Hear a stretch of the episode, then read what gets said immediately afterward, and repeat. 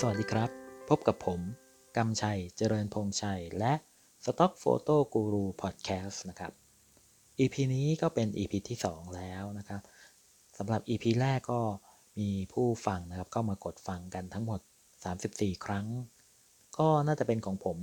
คนเดียวนี่ก็ประมาณ 10 กว่าครั้งได้นะครับ ส่วนผู้ติดตามนะครับตอนนี้โอ้ตื่นเต้นมากครับมี 5 คนแล้วครับ ต้องขอขอบคุณทั้ง 5 ท่านนี้มาก ๆ นะครับที่ ให้เกียรตินะครับ กดติดตามเหมือนเป็นพันธสัญญาว่าจะมีการฟัง EP ต่อไปนะครับ ก็เป็นกำลังใจให้กับผมได้เป็นอย่างดีนะครับ ก็มาว่ากันถึง EP นะครับ EP นี้ผมก็จะพูดถึงเรื่องที่เป็นเรื่องที่สำคัญมาก ๆ ในการทำโฟโต้สต็อกนะครับ นั่นก็คือ process ในการขายภาพนั่นเองนะครับ กระบวนการหรือว่า process ในการขายภาพออนไลน์นะครับ ตัวผมเองเนี่ยผมแบ่งขั้นตอนออกเป็นทั้งหมด 9 ขั้นตอนนะครับ ซึ่งอาจจะไม่ตรงกับที่อื่นที่เขาสอนนะครับ แต่ว่าจริง ๆ แล้วมันก็คือกระบวนการทั้งหมดเนี่ยมันเกิดขึ้นตั้งแต่ต้นจนจบเนี่ยเหมือนกันนะเพียงแต่ว่าผมซอยย่อย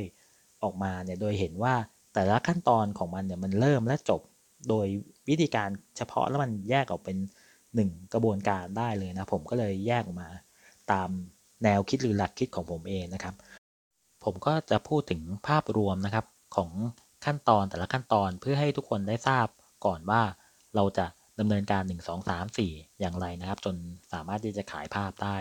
จนถึงได้เงินออกมาใช้เลยนะครับขั้นแรกนะครับ เราก็ต้องผลิตผลงานก่อนนะครับพอขั้นที่ 2 เราก็จะส่งภาพหรือว่าผลงานของเราเนี่ยขึ้นไปบนเว็บไซต์ที่เราฝากขายนะครับ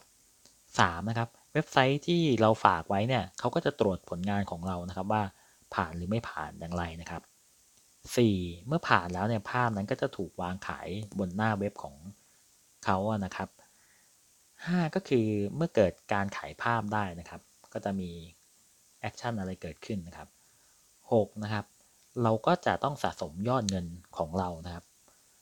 ให้ครบตามจำนวนที่เป็นขั้นต่ำของทางเว็บ ที่เราฝากขายนะครับ 7 ก็คือเมื่อเงินสะสมเนี่ยมันได้ครบตามจำนวนที่ต้องการแล้วเราก็จะทำการเบิกเงินนะเข้าบัญชีดิจิตอลของเรานะครับ8นะครับเงินในบัญชีดิจิตอลเนี่ยเราสามารถที่จะถอนหรือว่าโอนเงินกลับมายังบัญชีของเราที่อยู่ในประเทศไทยได้นะครับ ตอนนี้เราก็จะได้ใช้เงินแล้วนะครับ แต่ว่าในขั้นตอนสุดท้ายนะครับที่ที่ผมคิดว่ามันเป็นกระบวนการสำคัญในการทำ photo stock นะครับก็คือการยื่นภาษีครับ ซึ่งมันเป็นการจบสิ้นกระบวนการเราสามารถนำเงินที่เราขายภาพได้มาใช้ได้อย่างสบายใจนะครับ แล้วก็ไม่ต้องกังวลเรื่องของการถูกตรวจสอบภาษีย้อนหลังในภายหลังนะครับ ก็ทั้งหมด 9 ขั้นตอนเนี้นะครับ เดี๋ยวเราจะเจาะลึกลงไปนะว่าแต่ละขั้นตอนนั้นมีอะไรบ้างนะครับ ขั้นตอนแรกนะครับ การผลิตผลงานนะครับ อุปกรณ์พื้นฐานที่เราจะต้องมีนะครับก็คือคอมพิวเตอร์หรือว่าโทรศัพท์มือถือ หรือว่าแท็บเล็ตนะครับอุปกรณ์ทั้ง 3 ชิ้นเนี่ยเป็นตัวกลางที่เราจะใช้ส่งไฟล์ดิจิตอลของเราเนี่ยขึ้นไปบนเว็บไซต์ที่ที่เราฝากขายไว้นะครับ ซึ่งในเรื่องของเว็บไซต์ที่ขายภาพเนี่ยจะมีเว็บอะไรบ้าง เดี๋ยวผมจะบอกคร่าวๆก่อนตรงนี้ก็คือ อย่างเช่นเว็บไซต์ shutterstock.com นะครับแล้วก็คุณที่เป็นมือใหม่มากๆนะครับ ไปลองเสิร์ชดูนะครับแต่คิดว่าผู้ฟังหลายท่านตรงนี้น่าจะรู้จักกับเว็บไซต์นี้แล้ว เพราะว่ากำลังทำของตัวเองอยู่เช่นกันครับ แต่ถ้ามือใหม่จริงๆนะครับผมแนะนำที่แรกเลยคือ shutterstock.com นะครับส่วนที่อื่นๆเดี๋ยวใน EP ถัดๆไปเนี่ยผมจะมาแนะนำนะครับว่ามันมีที่ไหนบ้างที่น่าทำแล้วแต่ละที่เนี่ยเป็นอย่างไรนะครับ ก็เรามีคอมพิวเตอร์ หรือมือถือหรือแท็บเล็ตก็ได้นะครับ อย่างใดอย่างหนึ่งนะครับ สามารถที่จะทำงานขายภาพออนไลน์ได้แล้วนะครับ แต่ว่าถ้าใครที่อยากจะทำให้มันดีขึ้นจริง ๆ แล้วก็ทำไรายได้ได้เป็นกอบเป็นกำจริง ๆ ผมแนะนำว่ายังไงก็ควรจะต้องมีคอมพิวเตอร์นะครับต่อไปนะครับเราก็ต้องมีอุปกรณ์ที่ใช้ผลิตผลงาน โดยผมจะแบ่งไปตามแต่ละประเภทของงานเลยนะครับ ซึ่งอย่างที่ พูดถึงเมื่อ EP ที่ 1 แล้วนะครับ ว่าเรามีผลงานประเภทอะไรบ้างนะครับ ก็คือ 1 ภาพถ่าย 2 ภาพวาด3วิดีโอ4ดนตรีนะครับในเรื่องของการถ่ายภาพถ้าเราจะขายภาพถ่ายเนี่ยเราก็ต้องมีกล้องถ่ายรูปใช่ไหมครับกล้องถ่ายรูปเนี่ยก็จริง ๆ แล้วเป็นได้ตั้งแต่กล้องฟิล์มเลย สมมุติถ้าเราเป็นคนที่เป็นคนยุคเก่าหน่อยนะครับ แล้วเรามีภาพฟิล์มเนี่ยเราก็สามารถที่จะใช้ ฟิล์มที่เราเคยถ่ายไว้แล้วนั่นแหละมาทำให้มันกลายเป็นดิจิตอลเราก็ส่งได้นะครับ โดยสิ่งที่เราจะต้องมีเสริมหรือเพิ่มขึ้นมาก็คือสแกนเนอร์นะครับ แล้วก็อาจจะเป็นเครื่องสแกนฟิล์ม negative นะครับเพื่อให้มันได้ออกมาเป็นไฟล์ดิจิตอลแต่ในปัจจุบันเนี่ยก็มีหลายที่หรือว่าหลายคนที่เขานิยมใช้กล้องดิจิตอลเนี่ยครับในการถ่ายภาพลงไปโดยตรง ก็จะมีเรื่องของขาตั้งกล้องแล้วก็อุปกรณ์จับยึดอะไรต่างๆ เพื่อที่จะถ่ายภาพที่เป็นรูปที่เป็นรูป photo print หรือว่าเป็นกระดาษอัดภาพเนี่ยนะครับ แล้วก็ถ่ายเข้าไปในกล้องดิจิตอลแล้วก็กลับออกมาเป็นไฟล์ดิจิตอลนะครับ แต่ถ้ามีกล้องดิจิตอลอยู่แล้วนะครับ ซึ่งก็คือทุกๆคนสมัยนี้ก็คงใช้กล้องดิจิตอลกันหมดแล้วนะครับ ก็สามารถที่จะเอาไฟล์นั้นนะครับ ออกมาแล้วก็ส่งได้เลยนะครับ หรือถ้า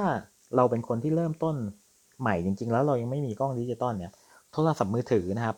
ที่มีกล้องถ่ายรูปก็สามารถส่งได้นะครับ โดยผมคิดว่ากล้องถ่ายรูปของกล้องมือถือสมัยใหม่ๆเนี่ยที่ราคาแบบสักสองพันสามพันขึ้นไปเนี่ยผมว่าก็ใช้ถ่ายได้แล้วนะครับ แต่ว่าก็จะมีข้อจำกัดในเรื่องของคุณภาพของภาพแล้วก็แสงสีอะไรพอสมควรนะครับ แต่มันก็มีวิธีการนะครับในการที่จะถ่ายภาพโทรศัพท์มือถือออกมาให้ได้ดีนะครับ แล้วก็ผมก็คงจะพูดถึงใน EP ต่อๆไปนะครับ พอเรามีอุปกรณ์ในการบันทึกภาพแล้วเนี่ย เราก็ต้องมีโปรแกรมหรือว่าแอปพลิเคชันบนมือถือนะที่ใช้ตกแต่งหรือว่าตัดต่อภาพนะครับ โดยเราอาจจะใช้แค่ปรับสีปรับแสง ให้มันสวยขึ้นสดขึ้นอะไรแบบนี้ก็ได้นะครับ หรือว่าจะเอาภาพที่เราถ่ายทั้งหมดเนี่ยมาตัดต่อทำเป็น ภาพที่มีเรื่องราวใหม่ๆได้นะครับเช่น พวกภาพโฆษณาต่างๆ ที่เราเห็นตามหน้าทิทยสาร หรือว่าบินบอร์ดต่างๆนะที่จะเห็นว่ามันมีการซ้อนภาพแล้วก็มีการใส่ effect effect อะไรเงี้ยเข้ามามากมาย อันนั้นก็ต้องพึ่งโปรแกรมตัดต่อภาพนะครับต่อไปเป็นเรื่องของไฟล์ประเภทวิดีโอนะครับ ถ้าเราอยากส่งภาพเคลื่อนไหว หรือว่า video clip หรือว่าเขาอาจจะเรียกว่า footage ก็แล้วแต่นะครับ คุณก็ต้องมี กล้องถ่ายวิดีโอนะครับ เช่นเดียวกันถ้าคุณเป็นคนยุคเก่าเนี่ยก็สามารถที่จะใช้เทปวิดีโอที่เรามีอยู่ใช่ไหมแล้วก็แปลงขึ้นมากลับขึ้นมาเป็นไฟล์ดิจิตอลได้นะครับ โดยต้องใช้อุปกรณ์ที่เป็นการ์ด capture แล้วก็การ์ดจอนะครับ ซึ่งจะต่อกับตัวเครื่องเล่นวิดีโอนะที่เรามีแล้วก็แปลงไฟล์ตรงนั้นเนี่ยกลับขึ้นมาเป็นดิจิตอลหรือเราอาจจะมีวิดีโอเทปที่มันสามารถ playback record ที่มัน playback เอาเทปเนี่ยไปใส่ในตัวกล้องวิดีโอใช่ไหมแล้ว playback แล้วมันสามารถที่จะส่งสัญญาณเข้าจอได้เลยเนี่ย เราก็เอาตัวนั้นเนี่ยมาต่อกับการ capture วิดีโอนะครับ ก็สามารถที่จะทำได้เช่นกันนะแล้วก็สำหรับคนที่มีกล้องดิจิตอลก็คือถ่ายได้เลยนะกล้องดิจิตอลเนี่ยสมัยใหม่ มันสามารถที่จะถ่ายคลิปวิดีโอได้ด้วยนะครับ แล้วก็โทรศัพท์มือถือนะครับ เช่นกันมันก็สามารถที่จะถ่ายวิดีโอได้นะครับ ทีนี้เมื่อเรามีไฟล์วิดีโอแล้วเนี่ยเราก็ต้องเข้า สู่โปรแกรมตัดต่อวิดีโอนะครับ จริง ๆ แล้วมันก็สามารถที่จะส่งวิดีโอที่ถ่ายสดๆเนี่ยได้เลยนะ แต่ส่วนใหญ่เนี่ยมันจะติดปัญหาที่เวลาเรากด record เนี่ยภาพที่ต้นต้นของวิดีโอนั้นนะครับ หรือว่าตอนจบของวิดีโอนั้นเนี่ยเวลาเรากดปุ่มอัดหรือว่าหยุดอัดเนี่ยด้วยน้ำหนักของมือที่กดลงไปเนี่ยครับมันจะทำให้กล้องมีอาการสั่นหรือว่าเขาเรียกว่า shaking นะครับ ที่บริเวณหัวหรือท้ายวิดีโอ ซึ่งมันจะเป็นมากนะที่เราจะต้องตัดทิ้งนะ เพราะไม่งั้นเราอาจจะตกในเรื่องของ shaking camera ได้นะครับ ก็คืออตกก็คือส่งภาพตรวจแล้วมันไม่ผ่านนะว่าเขาเรียกว่าศัพท์ทั่วไปที่เราเรียกกันก็เรียกว่าสอบตกหรือว่า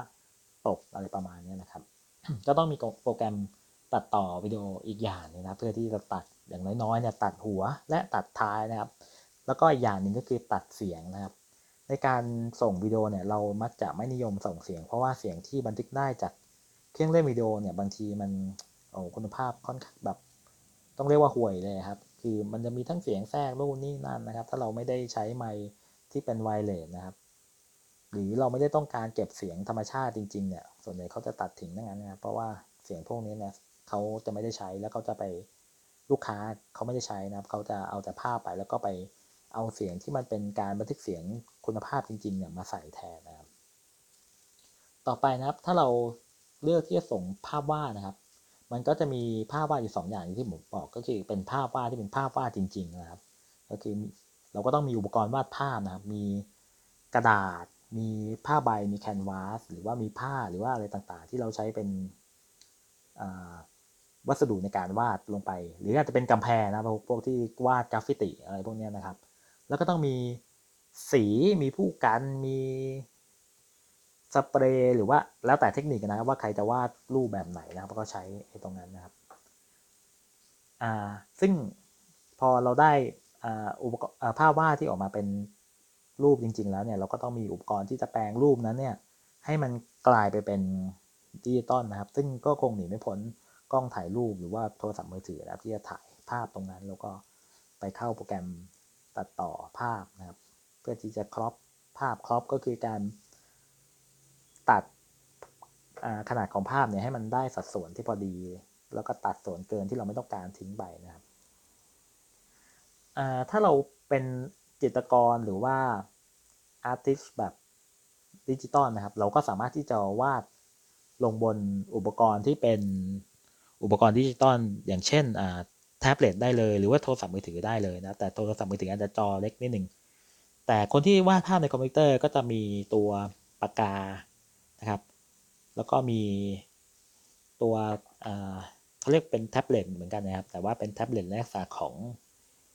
เป็นกระดานที่ใช้แทนกระดาษวาดภาพนะครับเขาก็จะมีปากกากับตัวเนี่ยแท็บเล็ตอันนี้ที่ที่บอกเนี่ยในการวาดภาพลงไปบนคอมพิวเตอร์โดยตรงนะครับ แล้วก็ต้องมีโปรแกรมที่ใช้วาดภาพด้วย ซึ่ง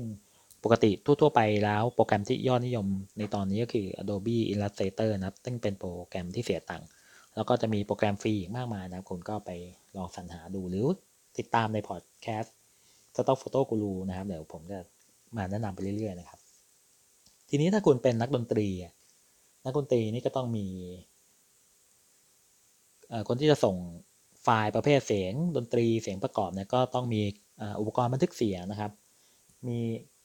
เขาเรียก sound recorder นะครับ แล้วก็ไมโครโฟนนะครับ แล้วก็มีโปรแกรมตัดต่อเสียงนะครับ อันนี้ก็ขอไม่พูดเยอะเพราะว่าไม่ได้ไม่ได้ทำเรื่องนี้เกี่ยวกับเรื่องการส่งดนตรีขายแบบจริง ๆ จังๆนะครับ ทีนี้เมื่อเราได้อุปกรณ์แล้วนะครับ เราก็ออกไปถ่าย จะถ่ายจะถ่ายทำหรือจะวาดหรือจะบันทึกเสียงหรือจะสร้างดนตรีอะไรก็แล้วแต่นะครับ สุดท้ายเนี่ย สุดท้ายแล้วเนี่ยมันจะต้องได้ออกมาเป็นไฟล์ไฟล์หนึ่งนะครับ เพื่อที่จะให้มันพร้อมส่ง ซึ่งไฟล์ของอุปกรณ์ไฟล์ของประเภทของงานแต่ละชิ้นเนี่ยมันก็มีข้อจำกัดหรือว่าข้อกำหนดในแต่ละเว็บไซต์ที่รับภาพเราไปขายหรือว่างานของเราไปขายเนี่ยนะครับ ซึ่ง โดยทั่วทั่วไปแล้วก็จะมีความที่คล้ายคลึงกัน เพราะว่าในอาชีพสต็อกโฟโต้เนี่ยเราทำภาพหรือผลงานชิ้นชิ้นหนึ่งเนี่ยเราสามารถที่จะส่ง ขายกับเว็บไหนก็ได้นะครับ ซึ่งถ้าเราทำมาตรฐานกลางไว้เนี่ยมันจะสามารถส่งได้ทุกเว็บเลย นี่เป็นข้อดีของการทำสต็อกโฟโต้นะครับ ก็คือ 1 ภาพของเราเนี่ยวางขายพร้อมกัน 24 ชั่วโมง 7 วันได้ กี่เว็บไซต์ก็ได้เท่าที่เรามีความสามารถในการส่งนะครับมันก็จะช่วยกันปั๊มเงินให้เรานะครับ ก็มาดูในเรื่องของการจัดเตรียมไฟล์นะว่าเราต้องต้องมีอะไรบ้างนะครับก่อนที่เราจะส่งภาพ ไฟล์ถ้าเป็นภาพ ถ่ายนะครับ เราก็จะต้องดูเรื่องของฟอร์แมตก่อนนะครับฟอร์แมตหรือว่านามสกุลของไฟล์คือไอตัวที่เป็นชื่อไฟล์แล้วก็จุด แล้วก็มีตัวหนังสือ 3 ตัวข้างหลังนะครับ ถ้าภาพถ่ายเนี่ย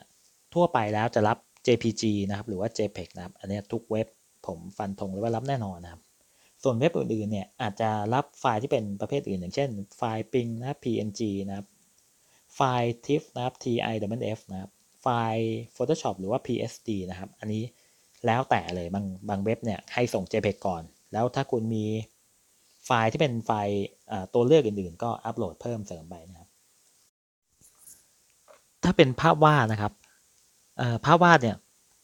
ต้องต้องบอกก่อนว่าภาพวาดในที่นี้นั่นก็คือภาพกราฟิกที่เป็นสร้างมาจากไฟล์ดิจิตอลล้วนๆนะครับมาไม่ไม่นับถึงภาพที่เป็น ภาพวาดที่วาดบนกระดาษหรือว่าวัตถุจริง ๆ แล้วเราถ่ายรูปหรือว่าสแกน แล้วส่งเป็นดิจิตอลอันนั้นเนี่ยให้ส่งเหมือนกับภาพถ่ายครับ ส่วนภาพวาดเนี่ยที่ภาพวาดที่เป็นภาพวาดเวกเตอร์ หรือภาพวาดกราฟิกนะครับเขาจะต้องส่งเป็นไฟล์ EPS นะครับ หรือว่า encapsulate postscript vector นะครับ หรือว่าส่งเป็นไฟล์ .ai ซึ่งก็คืออ Adobe Illustrator นะครับ โดย EPS เนี่ย บางที่เขาจะรับเวอร์ชัน8 นะครับ บางที่ก็จะรับเวอร์ชัน10 ซึ่งเมื่อเราวาดภาพในโปรแกรมแล้วเราก็ต้องเซฟออกมาเป็นไฟล์นามสกุล EPS นะครับ ยกเว้นของ Adobe Illustrator เราอาจจะเซฟมาเป็น .ai ได้นะครับ เดี๋ยวเราจะอธิบายในเรื่องของภาพวาดหรือว่าภาพวาดกราฟิก ภาพแบบดิจิตอลอีกทีนะครับ ซึ่งมันมีความแตกต่างจากภาพวาดที่เราวาดบนวัตถุจริง ๆ อยู่แบบ คือคนละเรื่องกันเลยนะครับ แล้วเดี๋ยวผมจะอธิบายทีเอาเป็นว่าใน EP นี้ผมอธิบายในเรื่องของขั้นตอนเราโฟกัสไปที่เรื่องของ process ในการทำงานก่อนนะครับ ถ้าเป็นวิดีโอนะครับวิดีโอไฟล์วิดีโอที่ต้องการเนี่ยก็จะเป็น MP4 นะครับหลักๆ เลยนะครับ บางที่ก็จะรับเป็น MOV นะครับ ก็วิดีโอก็ไม่มีอะไรมากในเรื่องของ file format นะครับ ก็มีแค่ 2 อันนี้แหละ ในส่วนของเพลงนะครับ แน่นอนต้องเป็น MP MP3 แน่นอนนะครับ ในส่วนของ WAV WAV file เนี่ยอาจจะมีเป็นบางที่นะ แต่ผมเท่าที่เปิดไล่ ๆ ดูเนี่ย ก็เป็น MP3 ทั้งนั้นนะ WAV นี่คิดว่าอาจจะมีนะครับอาจจะมีต้องลองไปเช็คอีกที ต่อไปนะครับ เป็นเรื่องของขนาดของภาพนะครับ หรือว่า resolution นะครับ ในภาพถ่ายเนี่ยหน่วยของมันเนี่ยจะเป็นพิกเซลนะครับ หรือว่าเมกะพิกเซลอันนี้เราต้องมีความรู้ในเรื่องของภาพนิดหนึ่งคือภาพดิจิตอลเนี่ยมันคือ จุดหลาย ๆ จุดรวมกันนะครับ จนได้เป็นภาพใหญ่จุดนี้ก็จะมี1สี1สีต่อ1จุด แล้วมันก็จะเอาสีเนี่ยมาเรียงต่อต่อต่อต่อกันจนได้เป็นภาพนะครับจุดนั้นเนี่ยเรียกว่าพิกเซลนะครับ ขนาดของภาพถ่ายเนี่ยเขาจะวัดกันที่ความกว้างคูณความยาวนะครับ แล้วก็หน่วยออกมาเป็นพิกเซลหรือจุดอย่างที่บอก โดยหน่วยใหญ่ของมันเนี่ยก็คือเมกะพิกเซลนะครับ ส่วนใหญ่ก็จะ ที่ส่งกันก็ระดับประมาณมากมากกว่า 4 เมกะพิกเซล แล้วก็ แล้วก็ไม่เกิน 50 เมกะพิกเซลนะครับ ส่วนส่วนใหญ่นะครับ ส่วนใหญ่ ทีนี้เราจะรู้ได้ไงว่าภาพของเราเนี่ยมันกี่เมกะพิกเซล ก็คือเอาความกว้างนะครับ คูณกับความยาวของภาพนะ สมมุติผมมีภาพที่มันกว้าง 5,000 พิกเซล แล้วก็ความยาว 1,000 พิกเซล เนี่ย มันก็จะได้ออกมาเป็น 5 ล้านพิกเซล หรือว่า 5 เมกะพิกเซลนั่นเองนะครับ ภาพวาดหรือว่า Illustrator นะครับอย่าอย่าลืมนะว่าภาพผมพูดถึงภาพวาดเนี่ยหมายถึงภาพวาดที่เป็นภาพดิจิตอลจริง ๆ นะครับ ถ้าเป็นภาพวาดที่เป็นวาดบนวัตถุจริง ๆ ผมนับรวมเป็นภาพถ่ายนะภาพวาดเนี่ยก็เช่นเดียวกับภาพถ่ายนะครับก็คือวัดขนาดเป็น resolution นะครับ แต่ว่ามีจุดที่เป็นจุดสำคัญอยู่อยู่จุดเดียวนะครับก็คือ ขนาดของภาพเนี่ยเขาจะวัดเฉพาะ ที่พื้นที่ที่มีภาพอยู่นะครับไอ้ที่เป็นแบบมีภาพแล้วก็เป็นขาวๆรอบนอกของภาพเนี่ยเขาจะไม่นับแล้วครับเขาจะตีกรอบเฉพาะที่มีภาพเลยนะครับ แล้วก็จะนับตรงนั้นเนี่ยเป็นขนาดของภาพนะสมมุติอ่าเรามีรูปแอปเปิลอยู่รูปหนึ่งนะครับ แล้วก็วางอยู่บนพื้นหรือว่ากรอบสีขาวนะครับเขาจะนับแค่ขอบของ ด้านบนด้านล่างด้านข้างของรูปแอปเปิลนั้นเท่านั้นนะครับไอ้ส่วนที่เกินต่อจากนั้นเนี่ยเขาจะไม่นับ เพราะฉะนั้นสมมุติว่าผมทำวาดภาพมาตรงในส่วนของ artboard เนี่ย artboard เนี่ยขนาด5เมกะพิกเซลนะครับแต่ส่งไปปรากฏว่าไม่ผ่าน เพราะว่าตัวชิ้นงานของผมจริงๆอะมันอยู่แค่ตรงกลางภาพแล้วมีขนาดอย่างที่บอกเนี่ยแค่3เมกะพิกเซลเนี่ยมันก็ไม่ผ่านนะเพราะฉะนั้นในการส่งภาพนะให้เราตัดภาพ จนเหลือชิดขอบบนขอบล่างแล้วก็ซ้ายขวานะครับ ให้พอดีกับตัวภาพเลยนะครับ แล้วก็ดูว่ามันกว้างคูณยาวได้เท่าไหร่แล้วก็ส่งไปนะครับ ไม่งั้นส่งไปแล้วมันก็จะไม่ผ่านก็จะมีคำถามกลับมาเอ้ยทำไมผมส่งภาพขนาดตามที่เขาบอกแล้วทำไมไม่ผ่านก็ด้วยเหตุอันนี้นะครับ ต่อไปนะวิดีโอ อันนี้เรื่องของ resolution ของวิดีโอเนี่ยมีรายละเอียดที่แบบ เยอะเยอะมากๆ เพราะว่าความหลากหลายของวิดีโอในโลกเนี่ย มันเยอะมันเยอะมากจริงนะครับ ตั้งแต่ความละเอียดต่ำสุดเนี่ยที่เขาเรียกว่า SD นะครับ ขนาด 640คูณ480 ซึ่งเป็นมาตรฐานนะครับ แล้วก็ยังมีขนาดอื่น ๆ ที่แบบโอ้แตกต่างกันเยอะมากนะครับ อย่างที่เห็นชัดๆนะครับ ก็อย่างเช่น 4K เนี่ย 4K เนี่ยมีขนาด 4096คูณ2160 พิกเซลนะอ่า3840คูณ2160 พิกเซลนะครับ ที่ขนาดเนี้ยมันแตกต่างกัน แบบนี้ก็เพราะเขาเรียกว่า aspect ratio หรือว่าสัดส่วนของภาพนะครับถ้าเป็นคุณเป็นคนที่ยุคยุคก่อนโบราณที่จะมีพวกวิดีโอดิจิตอลเนี่ยจะสังเกตว่าทีวีที่บ้านนะหรือใครที่บ้านพ่อแม่ใครยังเก็บทีวีที่เป็นหลังนูนๆไว้อยู่นะจะเห็นว่าสัดส่วนของจอภาพนะมันมันแตกต่างจากปัจจุบันมากก็คือ สมัยนี้มันเป็นจอเรียก widescreen ใช่ไหมครับแต่ตอนนั้นเนี่ยมันเป็นจอแบบ เกือบจะสี่เหลี่ยมจัตุรัสอยู่แล้วนะครับ มีพื้นที่แนวนอนอยู่เล็กน้อยแค่นั้นเองเอ่อตรงนั้นเนี่ยมันจะเป็นสัดส่วนของภาพ 4 แบบ 4 ต่อ 3 ในขณะที่จอในปัจจุบันเนี่ยมันจะเป็น 16 ต่อ9นะครับ เพราะนั้นความกว้างคุมความยาวของจอแต่ละอย่างเนี่ยมันก็เลยแตกต่างกัน จึงทำให้วิดีโอเนี่ยมีขนาด resolution ของภาพเนี่ยเยอะแล้วก็หลากหลายมากมีคือแบบเป็นหลักสิบ เลยนะครับ แต่คงคงไม่ถึงร้อยนะครับ แต่ว่าก็ระดับนับนับว่าอาจจะสี่สิบถึงห้าสิบรูปแบบเลยก็ได้นะครับ แล้วก็อย่างที่บอกอะ aspect ratio เนี่ยมันมีทั้ง ratio ของจอไวสกรีน จอโทรทัศน์แบบเก่า จอแบบหนึ่งต่อหนึ่งซึ่งโฆษณาใน Facebook ปัจจุบันนี้นิยมมากเลยอัตราหนึ่งต่อหนึ่งนะครับก็ก็จะมีเหมือนกัน แล้วก็จอแบบซีนีมานะครับ 1.9 ต่อ 1 อะไรเงี้ยครับ ซึ่งแบบโอ้โหอันนี้ขอให้คนที่ทำงานวิดีโอเนี่ยต้องเป็นคนที่รู้เรื่องวิดีโอมาแล้ว แล้วมาทำน่าจะ work กว่านะครับอนอกจากเรื่องของ resolution aspect ratio แล้วนะครับ ก็ยังมีเรื่องของ frame rate นะครับ ของวิดีโอเนี่ย frame rate ก็คืออัตราการแสดงผลภาพใน 1 วินาทีนะ frame rate นี่ก็โหเยอะเยอะอีกเช่นกันนะครับ มีตั้งแต่ยี่สามจุดเก้าแปดนะโหมีซอยย่อยเป็นทศนิยมอีกนะ มียี่สิบสี่ยี่สิบห้ายี่สิบเก้าจุดเก้าเจ็ดมีสามสิบมีสี่สิบเจ็ดจุดเก้าห้าโอ้ไปจนถึงหกสิบ frame per sec นะครับที่ส่งกัน เท่านั้นยังไม่พอนะครับ คือในการที่คุณไปถ่ายวิดีโอเนี่ย มันมี frame rate ที่มันมากกว่านั้นอีก อย่างเช่นร้อย frame per sec ร้อยยี่สิบ frame per sec นะครับ อันนี้มันหลากหลายจริง แต่ที่ส่งจริงเนี่ยเขาต้องการแค่ยี่สิบสามจุดเก้าแปดแล้วก็60เพราะว่า frame rate ที่มันมากไปกว่านี้เนี่ย สายตาของคนเนี่ยมันจะแบบไม่ทันแล้วคือ มันจับภาพไม่ทันจะพูดง่ายๆนะครับมันก็จะได้แค่นี้แหละสายตาของมนุษย์นะครับ แต่ว่าการที่มันมีถ่าย frame rate ที่มันเยอะกว่านั้นเนี่ย เพื่อความจุดประสงค์ของมันเพื่อต้องการให้มันลด frame rate ลงมาแล้วเนี่ย มันกลายเป็นภาพ slow motion นะครับอย่างเช่นถ่ายมา 320 frame per sec เนี่ย เป็นภาพของนกกำลังบินนะครับ แล้วพอมันมา ตัดต่อเหลืออยู่ที่ frame rate ที่อยู่ใน 23.98ถึง60 frame per sec เนี่ยครับ มันก็จะทำให้ได้ภาพของนกที่กลายเป็นแบบค่อยๆ บินนะค่อยๆ เราจะเห็นปีกค่อยๆกระพือกระพือ แล้วก็มี frame rate ที่สูงกว่านั้นอีกอย่างเช่น ของการถ่ายภาพกระสุนปืนยิงนะครับโอ้อันนั้นยิ่งframe rate ยิ่งสูงเนี่ยแล้วก็พอมา slow เราก็จะเห็นทุกอย่างที่มันเกิดขึ้นแบบเนียนแล้วก็ช้าแบบเราจะเห็นทุกอย่างว่ามันเกิดอะไรขึ้นใน ภาพนั้นวิดีโอนั้นๆนะครับเพราะนั้นเรื่องนี้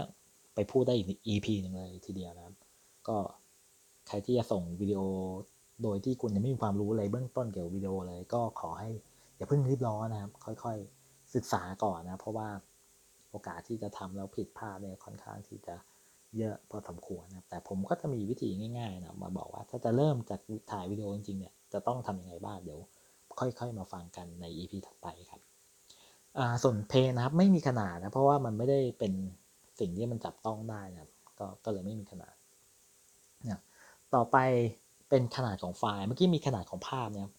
ก็มีขนาดของไฟล์ ขนาดของไฟล์เนี่ยมันก็คือเนื้อที่ในการจัดเก็บไฟล์นั้นไว้ในฮาร์ดดิสก์นะครับ เป็นหน่วยเป็นไบต์นะครับ หรือว่าปัจจุบันก็เป็นเมกะไบต์ กิกะไบต์ เทราไบต์อะไรก็ว่าไปนะครับ แต่ว่าในการส่งภาพเนี่ยก็จะส่งอยู่ที่ระดับเมกะไบต์ ก็คืออาจจะต่ำขั้นต่ำเนี่ยจะ ห้ามน้อยกว่า4เมกะไบต์นะครับ แล้วก็ห้ามเกิน 50เมกะไบต์อันนี้แล้วแต่ที่นะครับไปศึกษาดูแต่ว่า โดยส่วนใหญ่ในภาพถ่ายที่ได้จากกล้องดิจิตอลทั่ว ๆ ไป แล้วก็จะอยู่ที่ประมาณ 15 ถึง 25เมกะไบต์ในปัจจุบันนะครับ ในปัจจุบัน แต่ก็มีภาพที่มันถ่ายแล้วมันได้ขนาดใหญ่กว่านั้นนะครับ โดยเป็นวิธีเอาภาพหลายภาพมาต่อกัน หรือว่าถ่ายแบบพาโนรามาอะไรแบบนี้นะ มันก็จะทำให้ขนาดของไฟล์นี่มันใหญ่ขึ้นเรื่อยๆนะครับ ในอนาคตเองเนี่ยตัวของภาพถ่ายเนี่ยมันก็มีแนวโน้มที่จะใหญ่ขึ้นใหญ่ขึ้นเรื่อยๆ เช่นกัน เมื่อก่อนเนี่ยภาพ1เมกะไบต์นะครับขนาดนะแล้วก็พัฒนาขึ้นพัฒนาขึ้นจนเป็นหลักสิบแล้วนะครับตอนนี้นะครับ สิ่งที่สับสนกันในหมู่มือใหม่นะก็คือเรื่องของขนาดของภาพกับขนาดของไฟล์นะครับ ซึ่งจะเอ่อคือมันมีความใกล้เคียงกันในในหน่วยมันนะครับ อีกอันหนึ่งเป็นหน่วยเมกะไบต์อีกอันหนึ่งเป็นหน่วยเมกะพิกเซลเพราะนั้นเวลาเข้าไปอ่านโดยเฉพาะอ่านคู่มือที่ที่เป็นภาษาอังกฤษแต่ถูกแปลมาไทยแบบแบบไม่ใช่คนไทยแปลนะครับ มันก็จะอ่านงงแล้วก็งงๆก็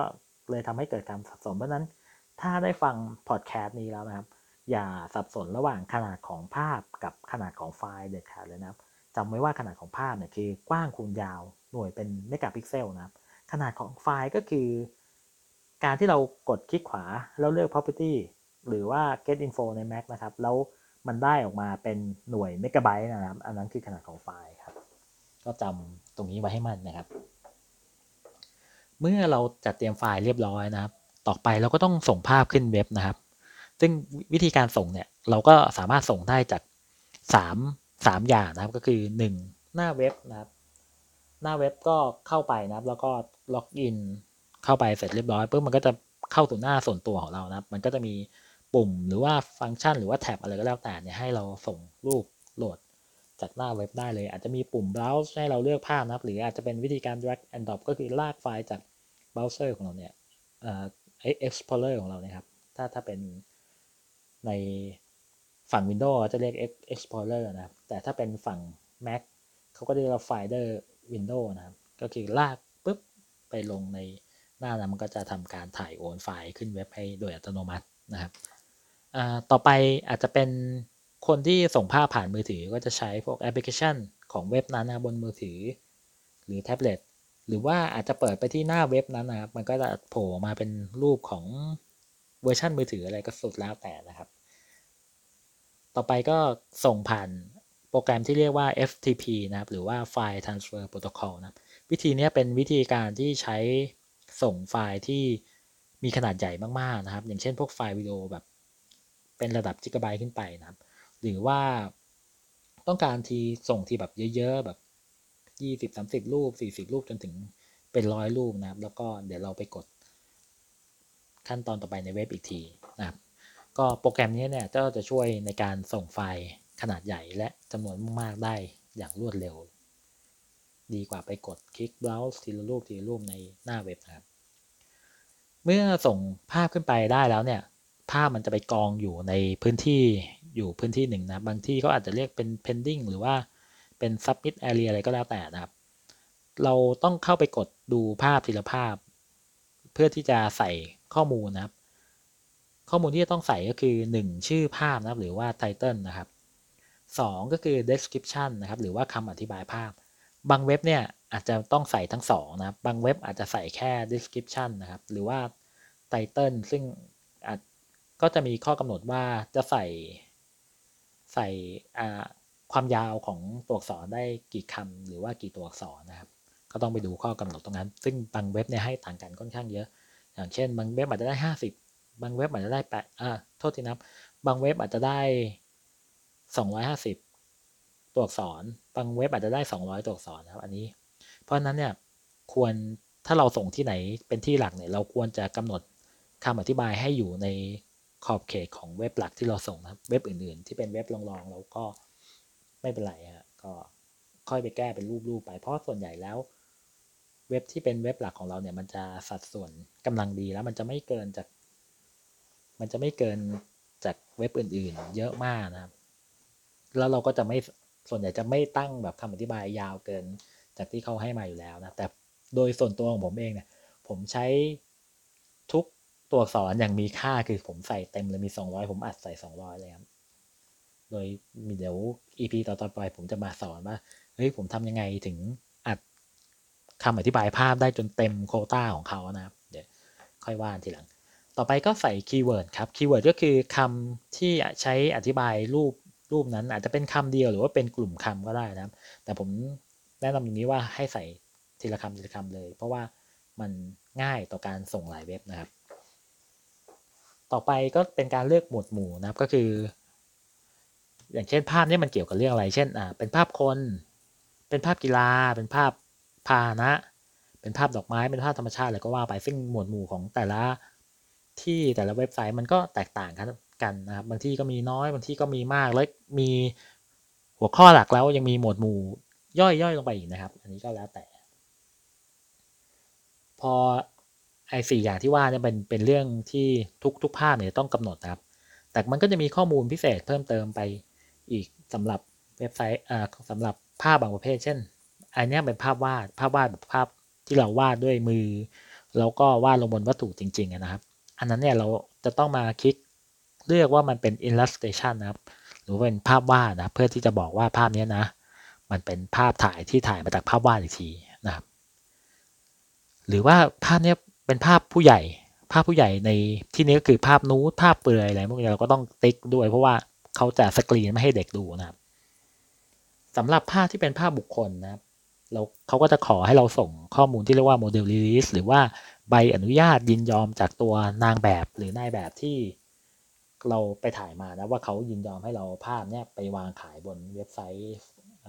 ไมโครสต็อกพวกนี้นะครับ ต่อไปก็เป็นเรื่องของ property release นะครับ ก็คือบางทีเราไปถ่ายภาพเนี้ยใน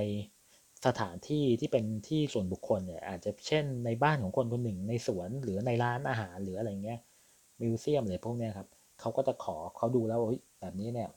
ถ้าเขาเอาไปขายอาจจะมีปัญหาได้ เขาก็ต้องขอหนังสือยินยอมจากเจ้าของสถานที่ก่อนเพื่อ หนึ่งคือ protect ตัวของ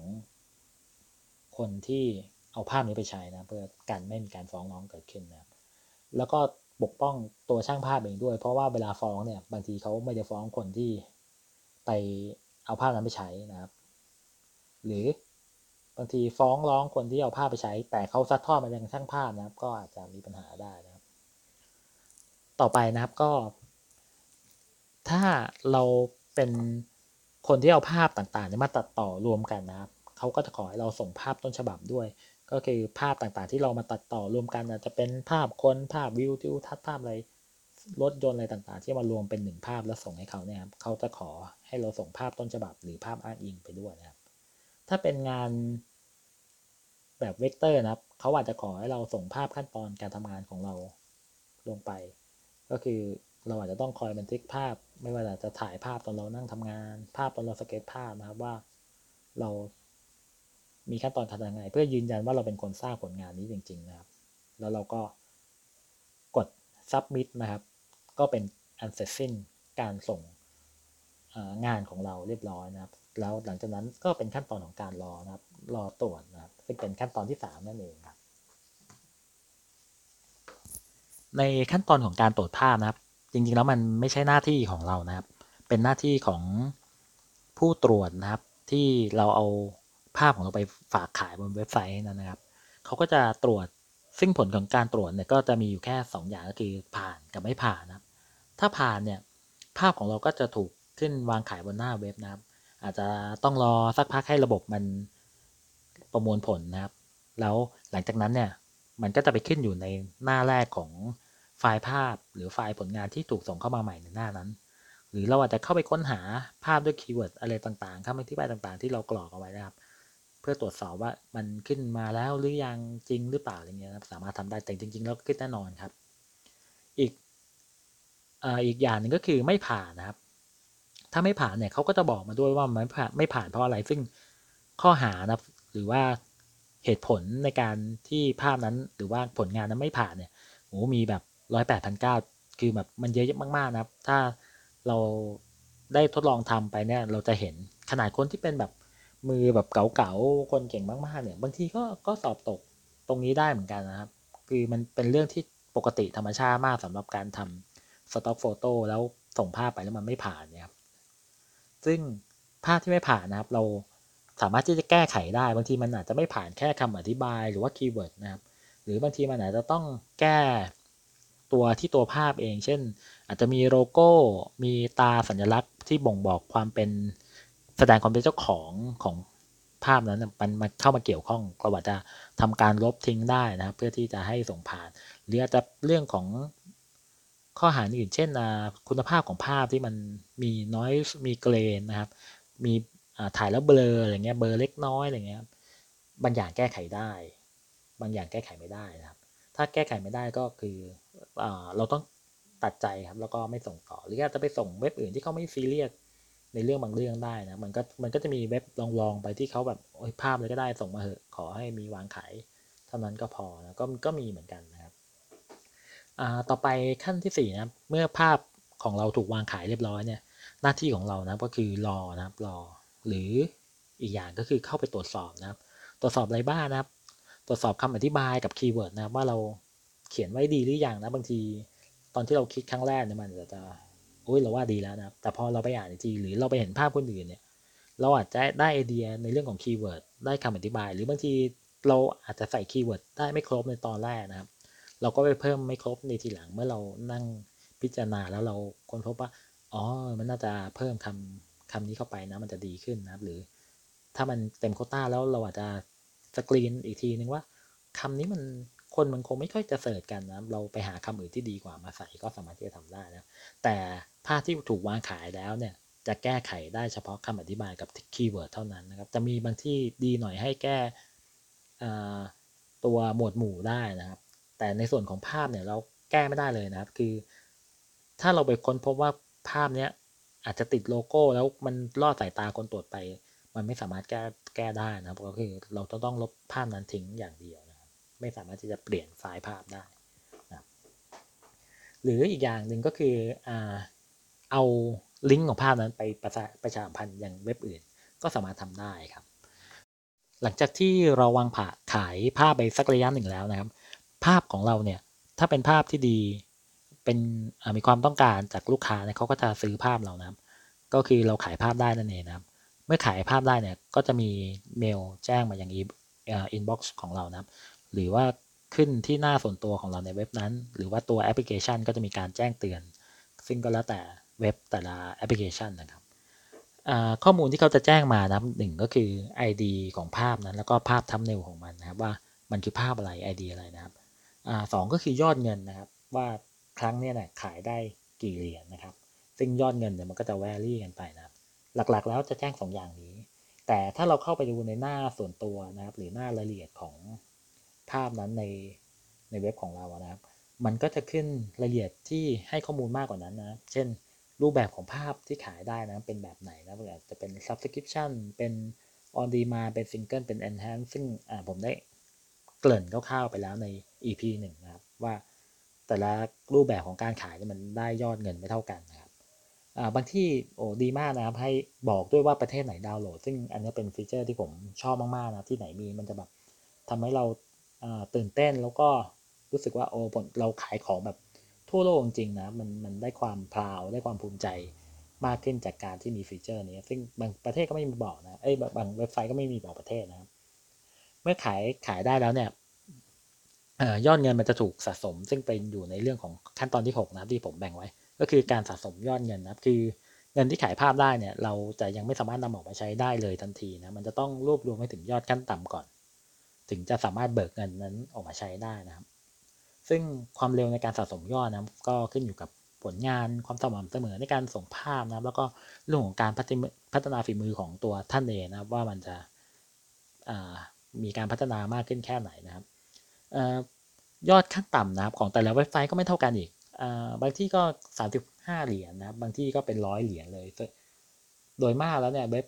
ส่วนใหญ่ก็จะให้ขั้นต่ำที่อยู่ประมาณ 30 กว่าเหรียญไว้ก่อนนะเพราะว่าหนึ่งมันเป็นกำลังใจให้กับคนมือใหม่นะครับ ให้ได้เห็นได้ได้รับเงินเร็วๆนะมันก็จะทำให้มีกำลังใจนะครับ ส่วนในที่ที่มันแบบนั้นยอดเยอะๆเนี่ยโอ้โหมันบางทีมันรอนานจนท้อแล้วคนก็เลิกไปนะก็มีนะอ่าพอสะสมยอดเงินได้แล้วก็จะไปเข้าสู่ขั้นตอนที่ 7 เมื่อเราได้ยอดขั้นต่ำแล้วก็จะต้องทำงานเบิกเงินนั้นนะครับ เข้าบัญชีดิจิตอลนะครับ ตัวบัญชีดิจิตอลเนี่ยก็คือพูดง่ายมันก็คือธนาคารบนอินเทอร์เน็ตนั่นเองนะครับ ซึ่ง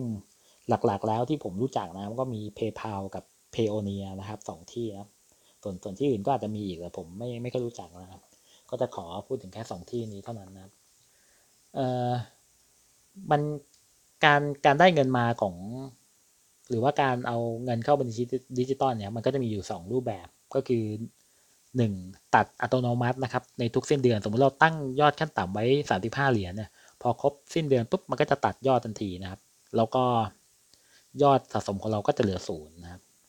อีกวิธีการหนึ่งก็คือการยื่นคำขอเบิกเงินผ่านหน้าเว็บไซต์ อันนี้จะขอเมื่อไหร่ก็ได้นะครับ เราก็ทำอ่าเราก็กดขอเบิกเงินในเว็บไซต์ไปนะครับเขาก็จะไปดูตรวจสอบเสร็จแล้วก็จะจ่ายเงินให้เรานะครับ โดย ก่อนที่เราจะทำการเบิกเงินหรือว่าตัดเงินอัตโนมัติเนี่ย เราจะต้องกรอกแบบฟอร์มภาษีของทางฝั่งสหรัฐอเมริกาให้ถูกต้องก่อนทำไมต้องสหรัฐอเมริกา ก็เพราะว่าเว็บไซต์ต่างๆ ที่เป็นเว็บขายภาพดิจิตอลนะครับล้วนอยู่ในประเทศสหรัฐอเมริกาทั้งนั้นนะครับ เพราะฉะนั้นเราก็ต้องกรอกแบบฟอร์มภาษีถูกต้องเสียก่อนนะซึ่งถ้าเรากรอกภาษีได้ถูกต้องเนี่ยสำหรับคนไทยเนี่ยจะได้การยกเว้น ภาษีให้จ่ายแค่ห้าเปอร์เซ็นต์นะครับ ซึ่งของถ้าเป็นอเมริกาเองเนี่ยเขาจะจ่ายประมาณสามสิบเปอร์เซ็นต์หรือไงเนี่ยประมาณนี้นะครับ แต่ของคนไทยเนี่ยเขาหาแค่ห้าเปอร์เซ็นต์เท่านั้นซึ่งถือว่าน้อยมาก ดังนั้นอาชีพนี้ทำเงินได้ค่อนข้างที่จะดีนะเพราะโดนหักภาษีน้อยนะครับเมื่อขอเบิกเงินได้ภาษีผ่านเขาตรวจสอบเรียบร้อยเนี่ยยอดเงินมันก็จะถูกโอนเข้าไปยัง PayPal หรือ Payoneer หรือว่าบัญชีอิเล็กทรอนิกส์อื่นๆนะครับที่ที่เรามีหรือ ฝากไว้กับเขาบอกไม่ฝากไว้ หรือบัญชีที่เราได้แจ้งไว้กับทางเว็บที่เราขายภาพนะครับ จากนั้นยอดเงินสะสมของเราจะถูกตัดเหลือศูนย์นะครับ แล้วหรือเงินหรือเหลือเงินเท่าไหร่ในในในระบบในในรอบวันนั้นนะครับมันที่มันยังไม่ถูกตัดยอดในวันก็จะอาจจะมี 0.75 หรือว่าแล้วแต่นะครับ อย่างเช่นสมมุติผมสั่งตัดเงินวันเนี้ยแล้วเขาก็จะ มันก็ยังมียอดของวันนี้ที่ขายได้ ซึ่งเขาไม่นำมาคิดเลยแบบนี้นะครับ มันก็จะกลายเป็นยอดที่มากกว่าศูนย์แล้วก็จะเริ่มนับยอดใหม่ต่อจากตรงนั้นนะครับ ดังนั้นมันก็เลยมีคำถามนะว่า สิ้นเดือนอยู่ดียอดเงินผมหายไปนะครับทำไมมันหายไปได้อะไรแบบนี้ก็ก็จะมีคำถามแบบนี้เกิดขึ้นเป็นประจำทุกเดือนนะเป็นเรื่องที่แบบสำหรับมือเก๋ามือเก่าอย่างเรา แล้วก็ไม่ไม่เซอร์ไพรส์นะก็แน่นอนแบบคือคำถามประจำมาทุกเดือนนะครับแบบนี้นะพอ อย่างที่ว่าถ้าเกิดตัดอัตโนมัติเสร็จ หรือว่ากดรอเบิกแล้วภายใน 3 ถึงสิบวันนะเงินก็จะเข้าสู่บัญชีดิจิตอลของเรา แล้วก็มีเมลแจ้งเตือนจากบัญชีของเรานะครับ ว่ามีเงินเข้ามาจากเว็บที่เราขายภาพนะครับ เท่านี้เท่านี้เท่านี้นะครับ หลังจากที่เงินเข้าแล้วเราสามารถที่จะเอาเงินไปใช้ใช้จ่ายได้เลยในเว็บไซต์ต่างๆ ที่รับเงินดิจิตอลพวกนี้นะครับ ทีนี้ ถ้าเราต้องการนำเงินนั้นกลับมาอย่างเมืองไทย ซึ่งแน่นอนนะครับ เราทำไอ้พวกนี้เราต้องกลับมาแล้วเพราะว่าเว็บไซต์อย่าง PayPal หรือ Payoneer เนี่ยมันยังใช้จ่ายตรงนั้นได้ได้เลยไม่ถนัดนะครับ ยกเว้น Payoneer ที่เขามีบัตรเครดิตของเขาเองแล้วเราสามารถที่จะเอาบัตรเครดิตเนี่ยไปใช้จ่ายได้ แล้วก็ตัดเงินตรงจากบัญชีใน Payoneer เลยนะแต่ PayPal ยังไม่มีนะครับ เราก็ต้องถอนเงินกลับมายังประเทศไทยก่อนนะครับ โดย กรณีที่เราต้องการนำเงินกลับมาใช้ที่ประเทศไทยเนี่ยเราจะต้องถอนหรือโอนจากบัญชีดิจิตอลของเรานะครับ เข้าบัญชีธนาคารในประเทศเรา ซึ่งขั้นตอนแล้วมันทำง่ายๆ ผ่านเว็บหรือแอปพลิเคชันของบัญชีดิจิตอลที่เรามีอยู่เลยนะซึ่งสามารถที่ไปศึกษากันได้นะครับ เดี๋ยวผมขอแนะนำคร่าวๆก่อน แค่แค่เนี่ยส่วนวิธีการเดี๋ยวว่าทีหลังจากที่เราขอถอนเงินแล้วเนี่ยเขาก็จะใช้เวลา 5-7 วันทำการนะครับ เงินก็จะเข้ามายังบัญชี ธนาคารของเรานะโดยของ PayPal เนี่ยถ้าเราเบิกถอนเงินน้อยกว่า 5,000 บาทเนี่ยจะมีค่าธรรมเนียมอยู่ 50 บาทต่อรายการ แต่ถ้าเกิดเราถอนเงินมากกว่า 5,000เนี่ยก็จะไม่มีค่าใช้จ่ายนะครับเอาล่ะ ขั้นตอนสุดท้ายนะครับเมื่อกี้เราทำทุกอย่างแล้วเราได้เงินมาใช้แล้วเรียบร้อยแล้ว เราก็อย่าลืมตอบแทนสังคมนะครับ ตอบแทนประเทศชาติของเราด้วยการไปเสียภาษีนะครับ จริงๆจะบอกว่าเสียภาษีก็ยังไม่ถูกต้องนะก็คือหนึ่งเราต้องยื่นภาษีก่อน นนี้ขั้นตอนที่9นะของขั้นตอนทั้งหมดเป็นขั้นตอนที่ที่อื่นเขาไม่น่าจะพูดถึงแต่ผมขอพูดนะเพราะเป็นเรื่องที่จำเป็นและเป็นสิ่งสำคัญที่คนทำงานเนี่ยเราต้องต้องใส่ใจแล้วก็ต้อง คือต้องยอมรับในสิ่งนี้นะมันคนมีรายได้เนี่ยมันเลี่ยงไม่ได้ที่ต้องเสียภาษีนะครับ โดยในช่วงที่เราจะยื่นภาษีนะก็เช่นเดียวกับคนที่ทำงานประจำทั่วไปก็คือ ยื่นในต้นปี หลังจากปีที่เกิดรายได้นะสมมุติผมผมทำงานอยู่ในปี62เนี่ยครับ ช่วงเวลาที่จะยื่นภาษีก็คือช่วงมกราถึงมีนาคมปี63นะครับ ก็เป็นช่วงเวลาที่เราจะไปยื่นผ่านทั้งเว็บไซต์อะไรก็ได้แต่นะครับ แต่แล้วแต่สะดวกของเรา โดยภาษีของการขายภาพออนไลน์เนี่ยมันจัดว่าเป็นรายได้ประเภทที่ 3 ก็คือประเภทค่าลิขสิทธิ์นะครับ ตรงนี้เนี่ยเราสามารถที่จะหักค่าใช้จ่ายของ รายได้ประเภทนี้ได้ 50%ของรายได้นะครับ หรือไม่เกิน 1 0 0 0 0แบาท หรือหักตามจริงนะ เพราะฉะนั้นเมื่อเรายื่นภาษีเนี่ยเราก็หักตรงนี้ไปก่อน สมมุติว่าถ้าเกิดว่าเรามีรายได้แสนหนึ่งเนี่ยเราก็ หักค่าใช้จ่ายห้าห้าสิบเปอร์เซ็นต์หรือห้าหมื่นนะครับ แล้วก็เขาก็จะไปคิดคำนวณว่าสุดท้ายเราเราต้องเสียภาษีเพิ่มเท่าไหร่นะครับ ซึ่งไอ้เรื่องของภาษีเนี่ยเดี๋ยวผมต้องขออนุญาตไปศึกษารายละเอียดอีกทีหนึ่งนะเพราะ ตอนนี้ผมยังสับสนอยู่ระหว่างการยื่นรายได้ พร้อมกันรายได้ประเภทที่3เนี่ยพร้อมกับรายได้ที่เป็นรายได้ประเภทที่ 1 หรือประเภทที่ 2 มันทำได้หรือเปล่าคือยื่นพร้อมกัน แล้วก็คำนวณพร้อมกันนะซึ่งซึ่งผมไปศึกษามาคร่าวๆเนี่ยมันรู้สึกว่าไม่ได้คือปกติเนี่ยเราถ้าเป็นคนที่ทำงานประจำเนี่ยมีเงินเดือนเนี่ยเขาก็จะยื่นแบบที่ 1 แล้ว มันสามารถที่จะรวมแบบที่ 2 ซึ่งเป็นรายได้จากการถูกว่าจ้างอะไรพวกนี้นะครับ เป็นเป็นได้แบบเป็นงวดงวดหรืออะไรพวกนี้นะครับ สามารถที่จะรวมกันแล้วก็หักค่าใช้จ่ายนะครับ ประเมินภาษีได้พร้อมกัน แต่ไอ้รายได้ลิขสิทธิ์แบบนี้นะมัน มันน่าจะต้องแยกนะครับ ต้องแยกแยกคิด แล้วก็แยกเสียภาษีต่างหากนะครับ ซึ่งผมขอไปทำการบ้านมาก่อนแล้วเดี๋ยวผมจะมาสอนหรือมาอธิบายอีกทีนะครับ แต่หลักๆ ขอให้ยื่นไว้ก่อนนะครับ เพื่อที่ว่าจะได้เป็นการเซฟตัวเรา เกิดว่ามันมีการตรวจสอบภาษีย้อนหลังแล้ว เราไม่ได้ยื่นเนี่ยบางทีเราอาจจะเสียค่าปรับ แล้วก็มันมันจะต้องเสียแวดเพิ่มด้วย ซึ่งมันอาจจะไม่คุ้มกับสิ่งที่เรารายได้ที่เราได้มา หรือบางทีเราใช้ตังไปหมดแล้ว เราไม่มีภาษี ไม่มีตังไปจ่ายภาษีเนี่ยก็จะเดือดร้อนในภายหลังนะครับ เพราะนั้นก็อย่างที่ว่านะครับยื่นไว้ก่อนนะครับ ก็ อ่า EP นี้ใช้เวลาเยอะมากแล้วผมพยายามที่จะพูดเร็วด้วยเพื่อที่จะกระชับเวลาให้มันสั้นลงแต่ว่าอย่างรายละเอียดมันเยอะมากนะครับ เรื่องนี้ ก็เลยกินเวลาไปเกือบ 50 นาทีนะครับ ก็หวังว่าทุกคนคงจะฟังจนจบนะหรือจะแบ่งฟังก็ได้นะสุดแล้วแต่นะครับ แต่ว่าถ้าใครที่เป็นมือใหม่ ใครที่อยากเข้ามาในวงการสต็อกจริงผม แนะนำครับจริง ๆ ว่า EP นี้ต้องต้องฟังจริงแล้วเราจะเห็นกระบวนการ หรือว่าขั้นตอนในการทำสต็อกโฟโต้นะครับ ตั้งแต่ต้นจนจบกระบวนการนะว่าทำอย่างกันอย่างไรนะครับ ส่วนใน EP หน้านะครับ ผมจะมาว่าเรื่องของเว็บขายภาพนะว่าเราจะสามารถขายภาพที่ใดได้บ้างนะครับสำหรับ EP นี้ก็ขอลาไปก่อนนะครับ ขอบคุณที่รับฟังแล้วก็ติดตามมาใน EP ที่ 2 นะครับผมขอบคุณมากจริงๆนะครับ ก็พบกันใหม่นะครับกับ Stock Photo Guru Podcast นะครับ โดยกำชัยเจริญมงชัยใน EP ที่ 3 นะครับ ขอบคุณครับ